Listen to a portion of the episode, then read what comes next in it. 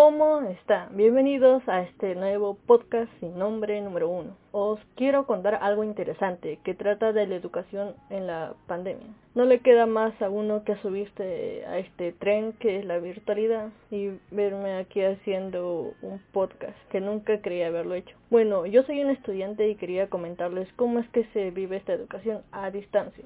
A raíz de la pandemia, los sistemas educativos para 1.6 millones de estudiantes en 190 países tuvieron que estudiar desde su hogar y fue más obvio que no estábamos acostumbrados a este cambio. Os cuento una anécdota pequeña. Al iniciar las clases en marzo, ya que soy de Perú, estábamos tan alegres al poder ver a mis compañeras. Es así como comenzó a presentarse cada profesor en su aula y al momento de llegar al recreo se corría el rumor de que iba a haber una semana que no íbamos a venir a clases, lo cual era obvio que no fue una semana, ya que este podcast ha sido grabado exactamente el 27 de marzo del año 2021 y probablemente cuando lo escuche ya sea lunes.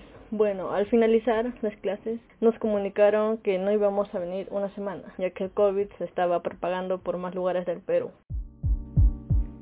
10 segundos para tomar tu vasito de agua.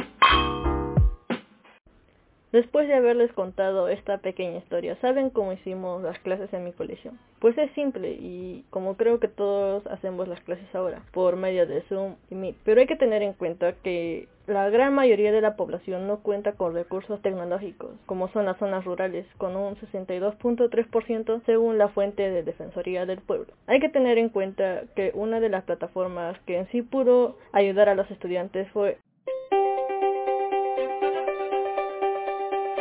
Aprendo en casa. Una iniciativa del Ministerio de Educación.